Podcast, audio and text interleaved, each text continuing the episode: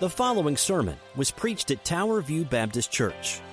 We are a gospel centered, relationship driven church that exists to know, grow in, share, and serve Jesus Christ. We do all this for the glory of God. For more about us, please check out our website at www.towerviewkc.com.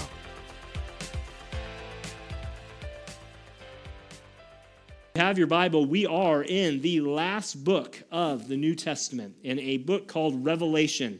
And we've taken almost, I, I, counted it up, it's been about eight weeks, about seven or eight weeks since we were last were in Revelation.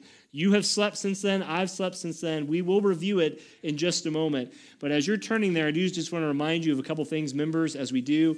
We do have reading programs out, we have chances to serve out there, some paperwork to pick up. We'd love for you to do that.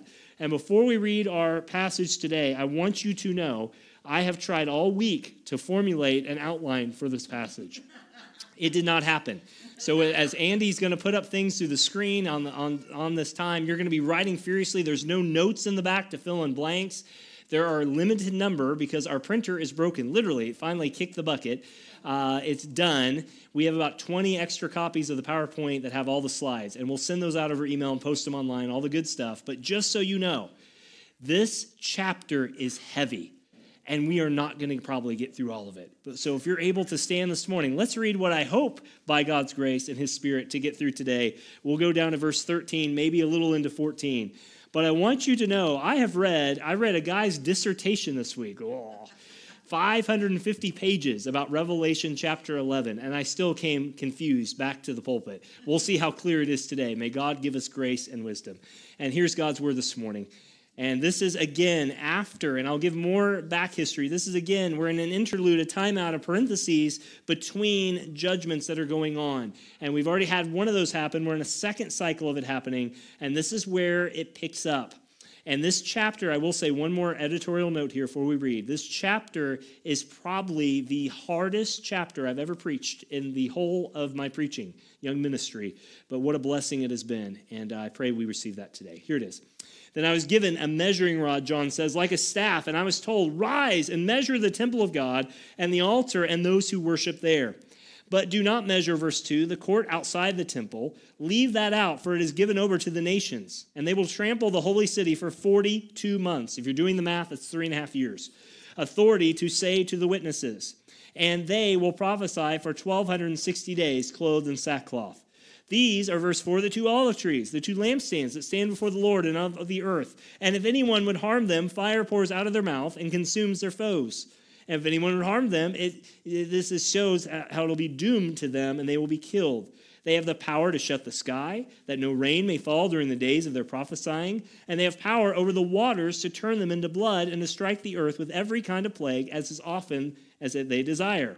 Verse 7 And when they have finished their testimony, the beast that rises from the bottomless pit will make war on them and conquer them and kill them and their dead bodies will lie in the street of the great day, great city that symbolizes, symbolically, is called Sodom and Egypt, or Sodom and Gomorrah, where their Lord was crucified. 4 verse 9 three and a half days some of from the peoples and tribes and languages and nations will gaze at their dead bodies and refuse to let them be placed in a tomb and those verse 10 who dwell on the earth will rejoice over them and make merry and exchange presents because the true prophets had been a torment to those who dwell on the earth. Verse 11.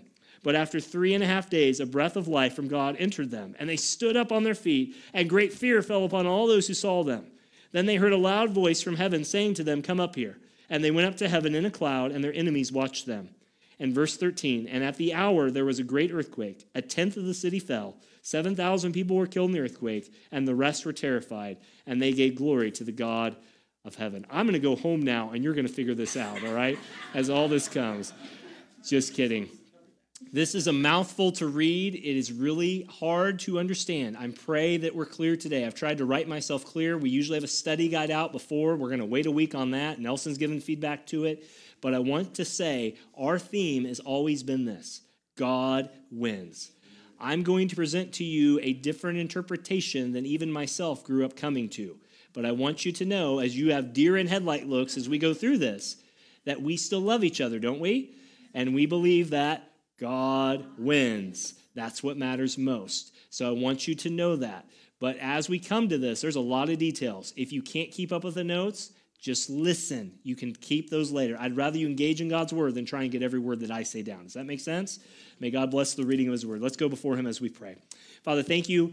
We thank you for your word. Even hard passages like this that are so key to our faith, and even the book of Revelation but are necessary for us to go through. Thank you, Lord. We appreciate your word. We love your word, but more so, we love you, the God of the word. But Father, you're the authority over us. May we honor you with what we learned today. For those without Christ, may they know Christ personally. For those with Christ, may they be encouraged in that same Savior of ours. We pray in his name, in Jesus' name, and all God's people said, Amen. Amen. May be seated. Thank you.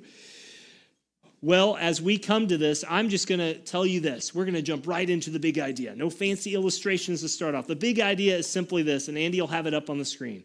Because really, what this whole section boils down to is, is God will build his church through his word and through his messengers, even through a persecuted church.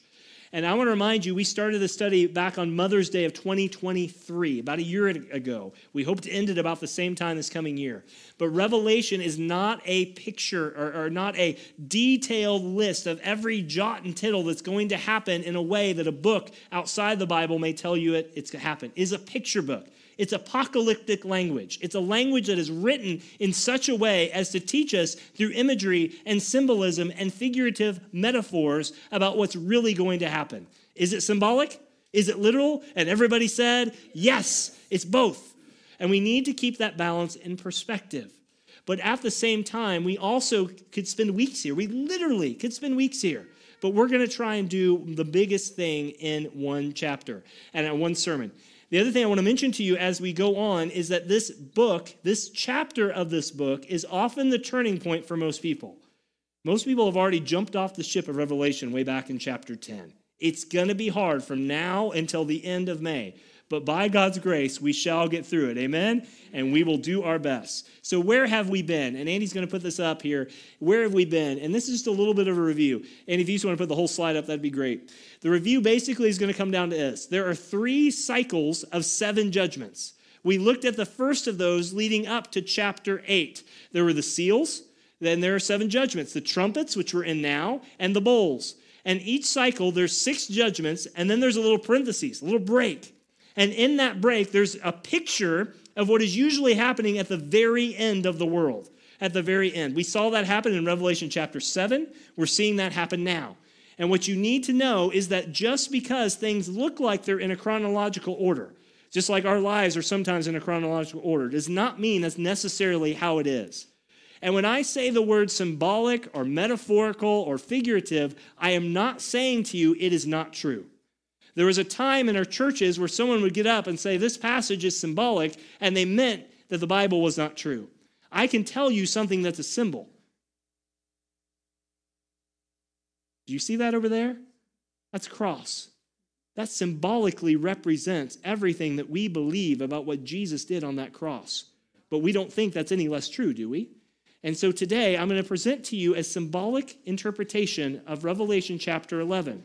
For many of you, this is going to really be a deer in the headlights. It is not less true, it's a different take. And I'll be, I'll be honest, I, this is not how I grew up, but it's something that I want you to know. And so, Andy, if you want to go to the next one, that would be great. Where do we go with this? Well, that review is where we are. And we're going to start here with the temple in verses 1 and 2, the temple. And so, most of you, myself included, grew up believing that this temple is a literal temple that's going to be rebuilt in Jerusalem someday that the moment that the Antichrist comes and, and, and all these people come together, the Jews are going to build this temple and they're going to restart the literal worship and the literal sacrificing of animals in the book of, or, or in Jerusalem itself. There's a problem with that because right now there's a mosque and other buildings upon the mount where that is happening. And every time something happens over there, all the prophecy pundits come out and say, this has to be, this has to be the temple. Well, friends, what if that weren't the case? Because there's going to be a lot of things going on here. There's going to be witnesses, there's going to be fire coming out of their mouths. And, and, and if this is a literal interpretation of this, then everything that we've talked about has to be taken into perspective as well. So if this is not literal, and I'm not going to take time to detail all that, we'll put out the study guide next week. But if this is not literal, then what is this? Friends, I think this is a, a picture, as has been often the case here, that the church's journey throughout history, this is the final phase of the conflict with the beast. This is not literally talking about a three and a half year journey into the book of Revelation. This is a picture of all Christians, all time, everywhere, leading throughout history. So, Darren, how would you come to that interpretation? Well, we read some of it just a minute ago. You see, it comes down in verses uh, 1 and 2 to that, that, that, that, that, that, that phrase, temple of God.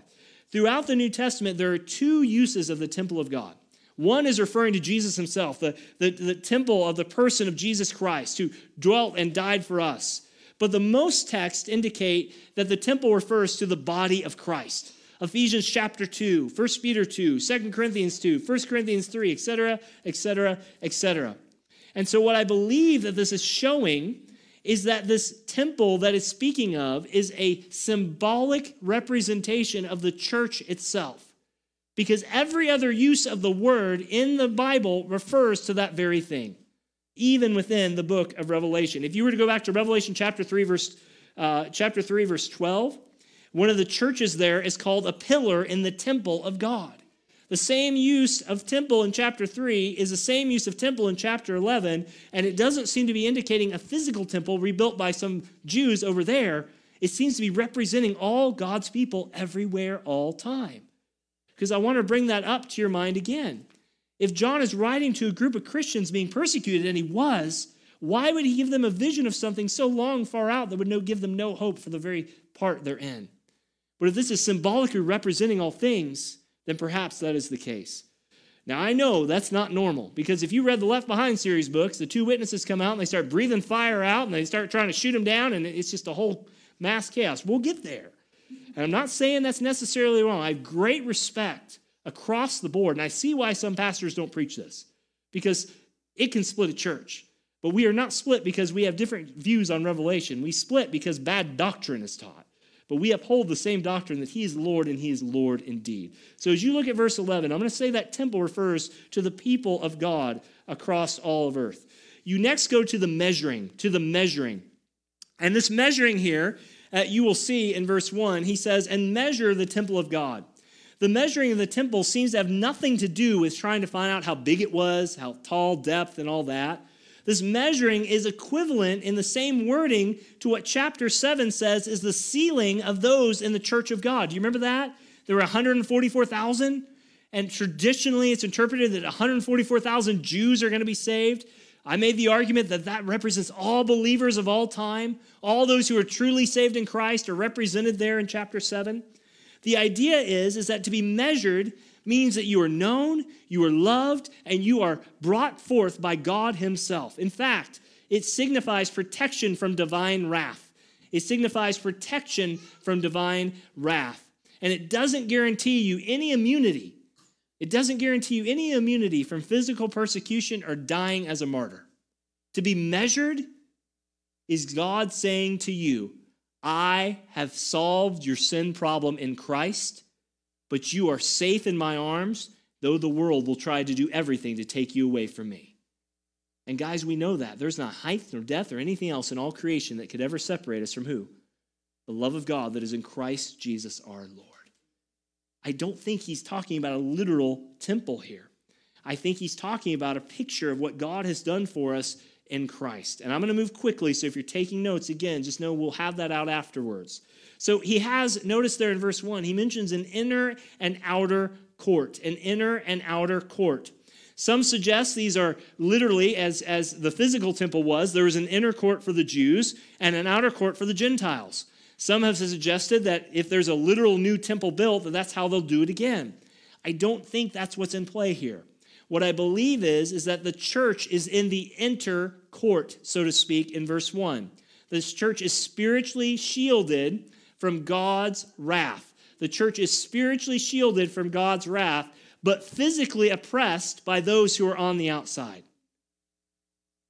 Did you know that God's number one plan has always been to bring a people after his own name to save them for his own glory?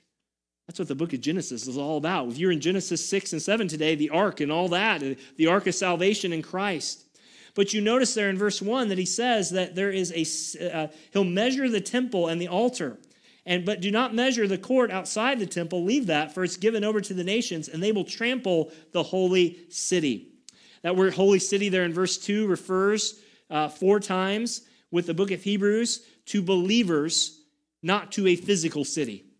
Every time the word city, polis, is used in, in, in Greek, in, both Hebrews and in Revelation, it refers to a group of people, a saved group of people, not a literal physical place like Jerusalem. You say, Darren, if that's the case, how have so many missed it? Can I remind you that what I'm preaching right now was taught for almost 1,800 years until we got prosperous in this nation? It wasn't until we started uh, basically being a prosperous nation that a lot of the views that we've held for years and years as evangelicals about this book started to change. Because we didn't see it just as us as a special people. We saw it as us for all time being the special people that God brought into his own fold. So earthly believers are seen as members of this heavenly Jerusalem. But then we go on, this inner and outer court, it, that, that seems to be something. But what about these dates? Did you catch all those? These dates. And, and Andy, if you'll put up that next slide there 42, the time references here. There's 42 months, there's 1,260 days, there's three and a half years. What is the meaning of all this? Again, it's a debate. Is, is it literal three and a half years, 1260 days, or is it a symbolic number pointing to something else? And the answer is it could probably be both, but I'm going to make the argument that it is going to be there and, and, and symbolic. What does this mean? It means that the whole present church era, it means it's not an exact reference to a calendar or a time, but it is, as always, a challenge for all believers of all time. Friends, that's why I love church history. If you're, if you're looking for something to study this year besides the Bible, get into church history. Because God has been working in people's lives outside of ours, and it's cool to see how that is. Biographies, autobiographies, the same God that's been working has been working through all this time. And this doesn't mean that 42 months or 1,260 days or three and a half years isn't literal, but it doesn't seem to be what John has been writing about. He's been using symbolic language since day one. And what he's saying here is exactly what Daniel 7:25 is. Daniel 7:25 says, and I'll give this for your reference, I'll read it for you, but it says time that, that when that time comes, the end of time comes, there will be a time, times, and half a time. In Revelation, there are many times that that same uh, reference is mentioned. Revelation chapter 11, Revelation chapter 12, Revelation 12, again in Revelation 13. And in all of those times, that same reference, 12, 60 days, three and a half years, all point not to a chronological side, but it's pointing back to an era between Christ's comings. You say, Darren, what does that mean? Well, it means exactly what we need it to mean. That is, that he's not trying to tell them, start the clock right now. He's telling every Christian that God has kept you in every generation and he will keep you, especially when this time comes. Friends, you see how easily we can get misconstrued. I've read every Left Behind series book and I love it. And we can get so wrapped up in those details that we love the story more than we see the big picture. Don't think that God is not working. God is working in Africa, He's working in Asia, He's working in Alabama, He's working in Minnesota, and God bless him. And we know this recently. He's working in cities like Ketchikan, Alaska, where we've got some bylaws help recently. God is working everywhere. It's not just a localized group of people. And that's what this encourages us to do. So when you see these references in verse 2 to 42 months and all those things, I want you to know these are symbolic numbers, most likely. These are not literally to be followed. So where does that leave us? Well, let's talk about these time frames. The three and a half years, we know sometimes that uh, in biblical references, there's three and a half years when Elijah's ministry stopped this, up the sky. You remember that? These instances where in Luke 4 and James 5 that we're told that he prayed and it stopped right there. Those were literal times. We also know that there's times where God uses three and a half years in Scripture and other places where he does not give any sort of chronological time connected to that. So you need to know that numbers in Revelation aren't always exactly what they say. If I ask you what age you are, you're going to tell me what age you are, and we know that's what age you are. But sometimes when you hit a certain age, we like to flip numbers, don't we? And you're you're you're 80 one day, but you're 8 the next. And we know symbolically that you're you're 8, but really you're 80. And so sometimes we do that as well. And these instances suggest a symbolic use of all these things. Andy, if you'll go to the next one, please. I want to talk to you about the two witnesses. These two witnesses, who are they? Because this is a big line of debate. Who are these two witnesses? Well, once again, I've been taught, as many of you have, that there are going to be two literal representatives, two physical people guarding this new literal temple in Jerusalem. Well, I believe they represent more than that. In fact, they represent the church of Jesus Christ and its mission and its prophecy, both now and until the end of time. So many of us have seen, well, who are these two witnesses? We'll get there in a minute, but I want you to know that there are several possibilities. In fact, I found up to 15 different possibilities about who these representatives could be. 15 different people. Could you ever believe that Christians would disagree on anything? 15 different people. And I take this one as the, the main culprit. I don't believe these are two literal people that are going to show up and breathe fire out of their mouths. Although that could happen. In fact, isn't that what James and John and his cohort asked Jesus? Jesus, if you want me to like call down fire on these people over here, just give me the word and it'll happen. That's not what's happening here. It happened in Elijah's day. But who are these witnesses? Who do they represent? I think they represent the church for all time, but, but specifically, I think there's a more biblical reference to them. Some suggest they could be Enoch or Elijah. You remember what happened to those guys, don't you? We talked about this in Sunday school today. They both just, they were just taken up. They were translated away in Genesis chapter 5 and, and in 1 Kings. Another view is that these two witnesses in verses 3 and 4 are jo- Joshua and Zerubbabel, two names we don't use often, in Zechariah chapter 4, where they are mentioned in this similar way. But I think likely, and we can agree on this, that these two represent, along with the church, Moses and Elijah. And what do we mean by that is Elijah called down fire from heaven, and you see that here in verse 5. If anyone would harm these witnesses, fire pours from their mouth and consumes their foes. And in Revelation 11, though, the fire proceeds from the mouth of these witnesses. And Elijah also prevented rain for three and a half years. Moses was also responsible for turning water into what? Into blood. And you see that reference down eh, as we go through verse 6 and 7. And so, in all these things, Moses and Elijah were also on the Mount of Transfiguration. You remember that, don't you? Jesus goes up on the mountain and he transfigures himself, and however Peter recognized it, two guys walked out. And he says, Hey, Jesus, can we put up a Motel 6 for, for Moses and Elijah over here and get their rewards points going? And, and he says, No, that's not necessary, and that's what it was. So, how do we know these might possibly be these two figures? Well, I want you to know the powers of each of these two Old Testament figures are attributed to uh, both of these witnesses, and they're not divided. Did you notice that in verses 5 and 6? It says, if they. Look at verse 5. Look at verse 6. Notice the plural language here. They, them, they, them. These aren't individuals here, it's references of identical prophetic twins. They're law and prophet twins. What's more important, though, is verse 4. Look how they're described. These two are olive trees? I mean, are these just two olive trees that shoot up? Clearly, this is symbolic language here. Jesus said, I'm the vine, and you are the branches. I don't know about you. I mean, I, I, think Jesus was a real person. He wasn't like some plant man that went around with vines shooting all over him. We take that as symbolic language. And what is suggested here is that these two olive trees point to the fact that these witnesses have the power of the Holy Spirit upon them, Zechariah 4. And then that word lampstand is used also in Revelation 2 and 3 for a couple of the churches to refer to them symbolically as being a true church in the, uh, uh the providence of God. And Jesus said in Revelation 1:19, the seven lampstands are the seven churches. But why two and not seven? All these different things. What is this trying to say? It's trying to say that it's not two specific individuals. It's referencing at different points from lampstands to fire to power to all these different things, referring not to two physical people, but to two gospel witnesses that are to come. And if you'll put that up on the next slide. Who are these people? These are not Moses and Elijah reincarnated.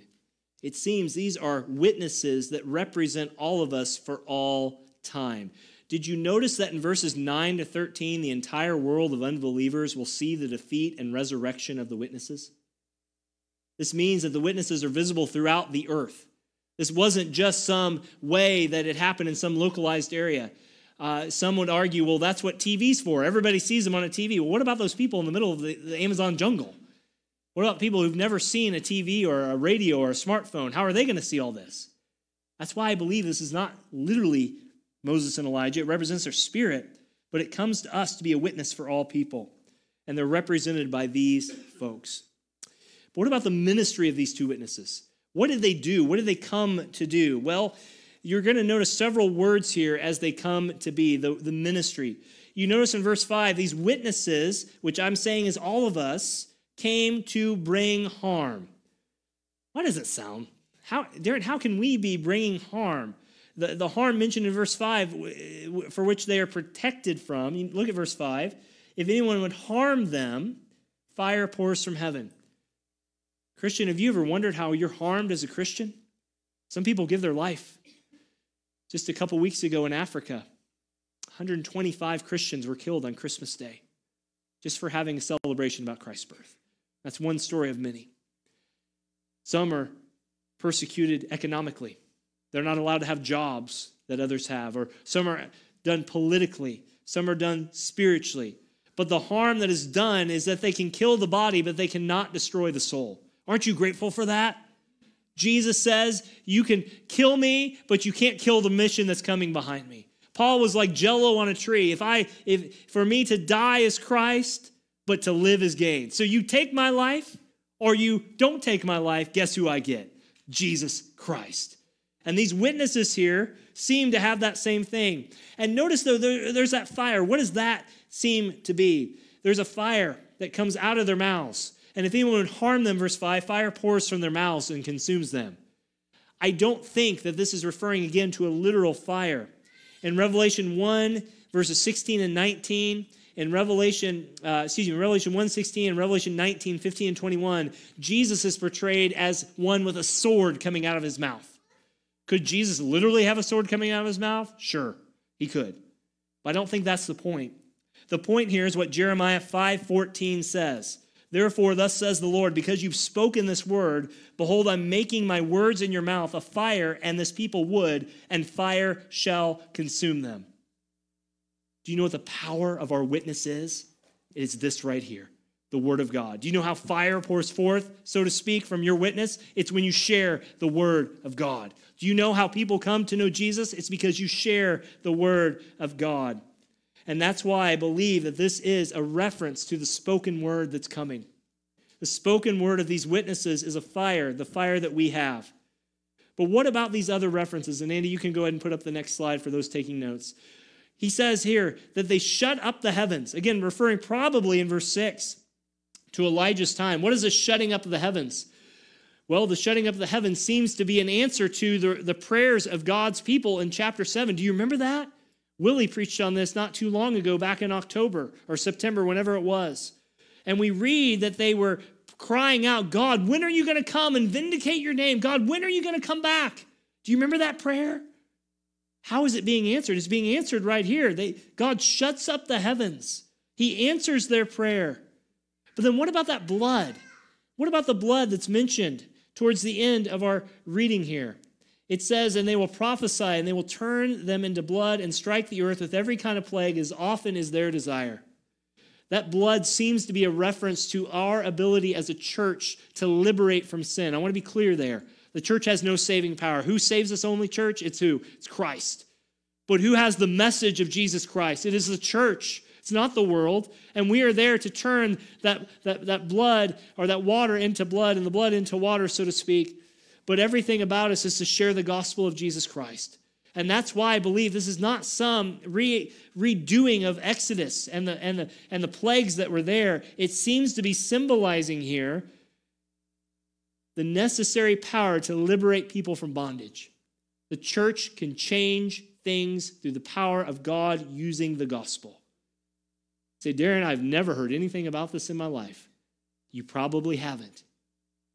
But what I want to get us away from is getting so caught up in every jot and tittle of revelation that you have to know literally what it means to get us thinking more broadly to the mission that we have. And what is the mission that we have, church? Is to go into all the world and preach the gospel to every creature. It's to baptize people of all nations in the name of the Father, Son, and Holy Spirit, making disciples of them. So often we get so literal that we miss what God has done in the span of time and space.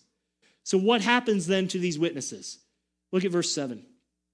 Verse 7 says, And when they had finished their testimony, when they had finished their testimony, Andy, you can move to the next one. When they had finished their testimony, what did they do to him? Did they clap for him? Hey, can we hear more of that, please? No. They finished their testimony. Who rose out from the bottomless pit? The beast. In verse 7, this probably describes events at the very end. Again, we're seeing a picture in the midst of the judgments. The earlier mention of measuring in verse 1 has successfully preserved the church until the prophetic fulfillment in the end. The beast introduced here is for the first time coming to bear. It's not a new emergence. It's not some, this is not anyone that we haven't seen before. Who's the beast? It's Satan himself. It's all the powers of Satan. Every Christian everywhere has been tempted. Every Christian everywhere has fought through what Satan brings to the table. But Satan rises up. And what does he do? What do the powers of Satan do across all time? It says he will make war on them and conquer them and kill them. Friends, I can't think of any time outside of any span of church history where the church has not dealt with severe persecution bringing Christians to death. We are so blessed in this land, and I would not change anything about what we have in this land. I'm, we're so grateful. We have freedoms to do things in this, this land, despite what our nation has turned into and is turning into. We have freedom in this country to worship God as we see fit.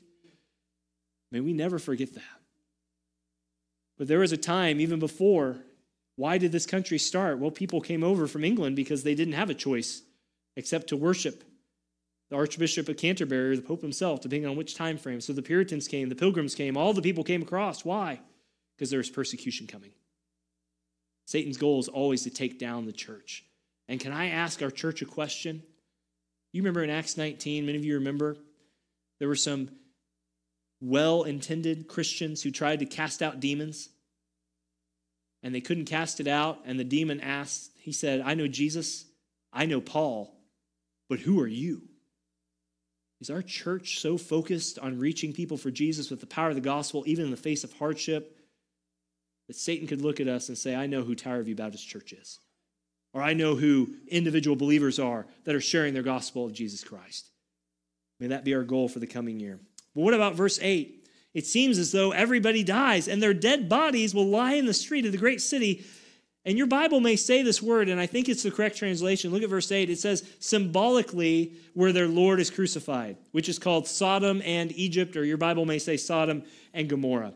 This suggests a time that the church is going to face an un, uh, unprecedented assault on the verge of collapse, that somehow through the next time frame, the church is going to die, and it looks like it's about to die. And that's what we see. But is this great city, what is this great city referring to? Is this referring to Jerusalem? Mean, it seems to suggest that, but it says where their Lord was crucified. Well, in verse 8, it doesn't necessarily uh, refer to a literal Jerusalem. It implies that Jesus was rejected and crucified by the whole world himself. Because Jesus did not die in Sodom and Gomorrah, he died in Jerusalem. And so it can't just be Jerusalem here. I believe this is speaking about the symbolic downfall of a brief period where Satan seems to reign, seems to take on ownership of this world, but he doesn't quite win the war. Because when Satan presses hard, God always has a remnant of people. Do you remember in Elijah's time when Elijah was going through and he had a messenger come to him and he said, I'm the only one left? And the messenger, by God's grace, told him, Oh no, but there are 7,000 of me who've yet to bow the knee to Baal. Sometimes you may feel like you're the only Christian that's around in this world, in your family, in your times. But oh, Christian, never forget God has people all around the world. Amen? Just like you can find a Waffle House on every street, in every corner in the deep south, you can find a true Christian in every corner, every place, everywhere, if you look and pray and see. I think these verses are not speaking about, as you go down to verse 9 and verse 8, there is three and a half days where the peoples and tribes and nations gazed on their dead bodies and refused to let them be placed in a tomb. I don't think this is referring to a physical burial. I think it's a contempt for the whole world against the church for all time, but especially in an increased period of, of terribleness. So, where does this leave us? Let's get down to verses 11 and 12. We'll land the ship.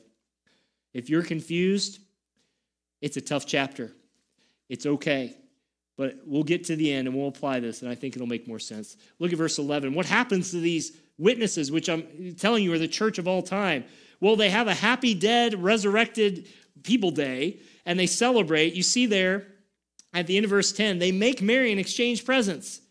You know, what happens when Christians get downfalled in this world? Do you know what the world does?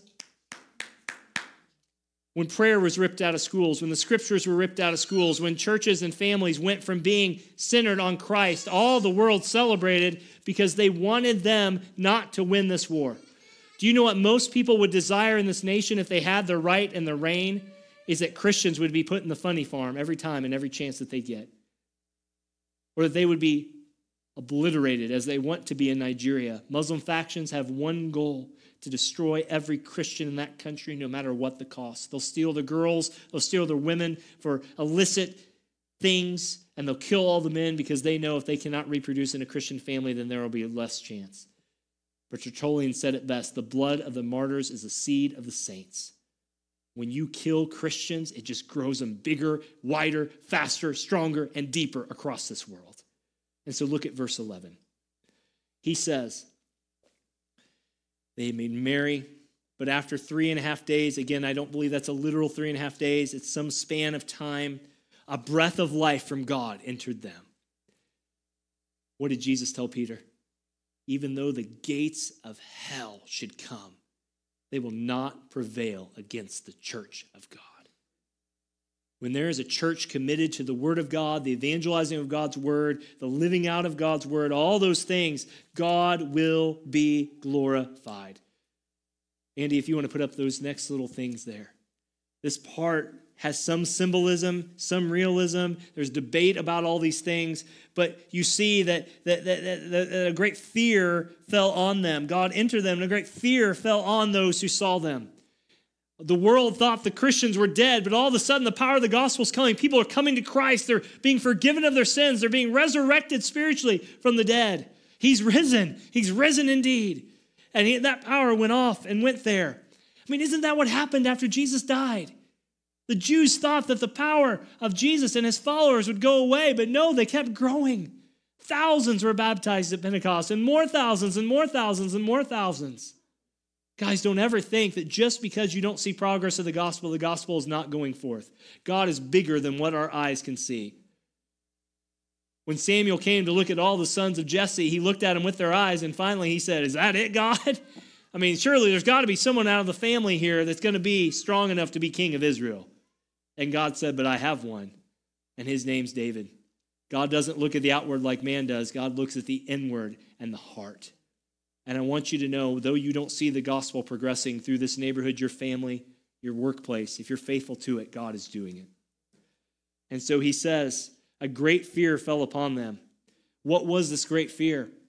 A great fear that God brought back to life what seemed to be a dead church.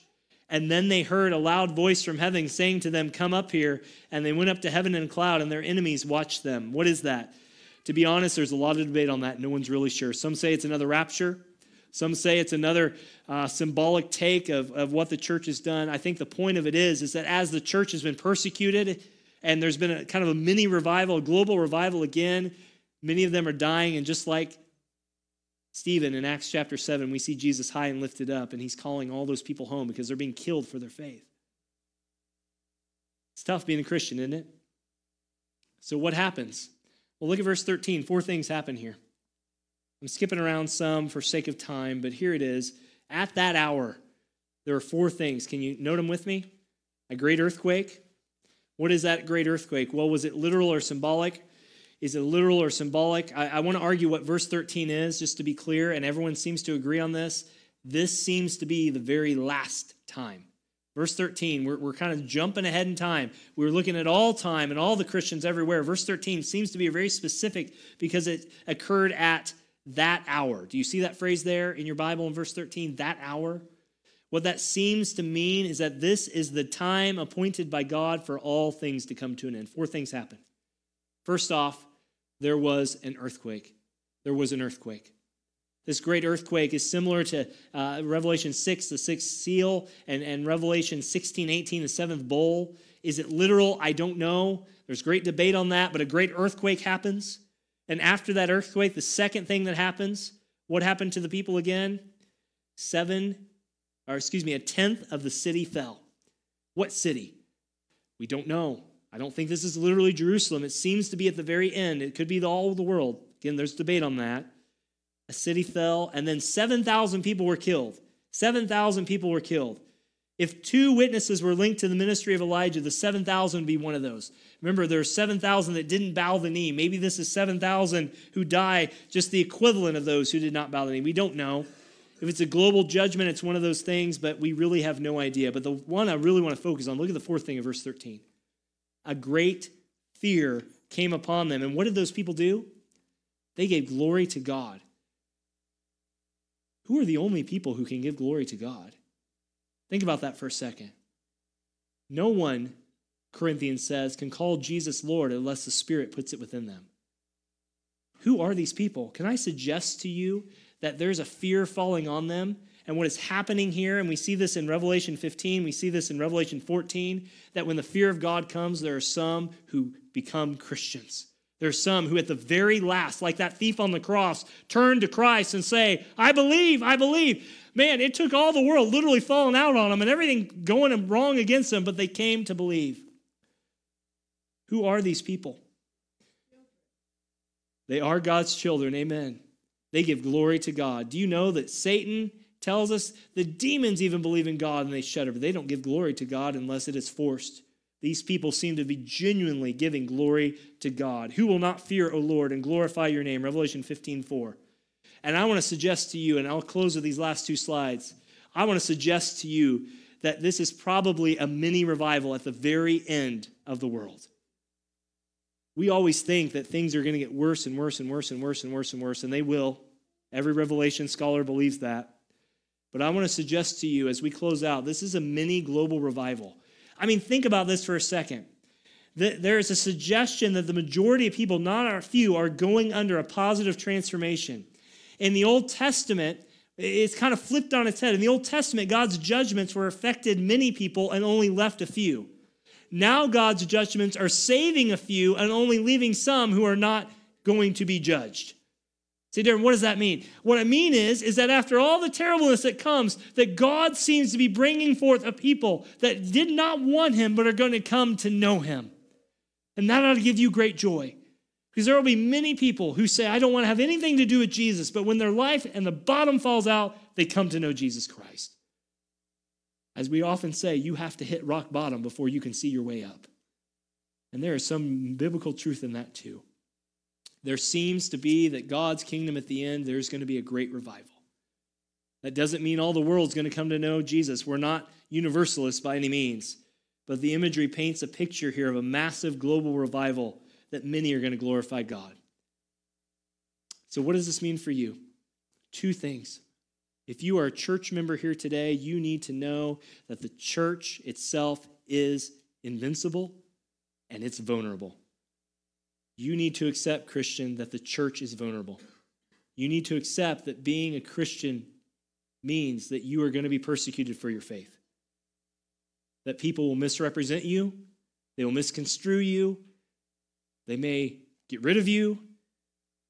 Being a Christian means that the church and all of its members, true members, true believers, the universal church, will be persecuted. This is not your best life now. This is not all puddings and cakes. I mean, I feel the same as you do. I felt like I've eaten like five pounds of sugar in the last month alone at Christmas time, and it's all great and Christmas lights and all that stuff. Look, the Christian life is not easy, it's hard. We have to live by God's grace. But please, please, as we go through these times, do not believe anything less than that if you are to know Christ, you are to know hardship and suffering and trial. But what you are making here is a, of greater weight of what God will give you in heaven someday as reward to be faithful for what He's called you to do here.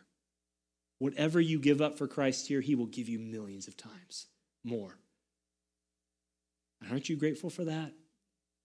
Satan may win the battle, but God has won the war. But I want you to also believe in the church's invincibility.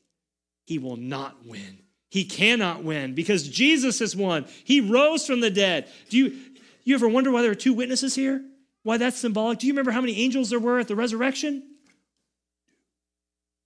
Because every testimony had to be credible by how many witnesses? Two or three. The two witnesses here are not literal themselves. They're a witness of all time, of all people saying, Satan, you may think you've beat me. You may think you've beat the gospel. You may think you beat everyone who knows Jesus Christ. But up from the grave he arose with a mighty triumph for his foes. And I don't know the rest, Tina. So you will have to help me later. And Brian's saying, everyone's saying, and you know it. He arose. That breath of life that he infused in them was not just a breath to get the gospel out, it was a breath of, of, of encouragement and fulfillment that he will hold them till the end. If you could lose your salvation, MacArthur has famously said, you would. But grateful you didn't save yourself and he saved you, he keeps you, he's holding you. Would you go to the book of Jude as we close? And I want to end with this. Go Revelation 1 1, that little book of Jude, then one book over. We pass over it often. And I want to close with this. I know it's been a long sermon. Thank you for your grace.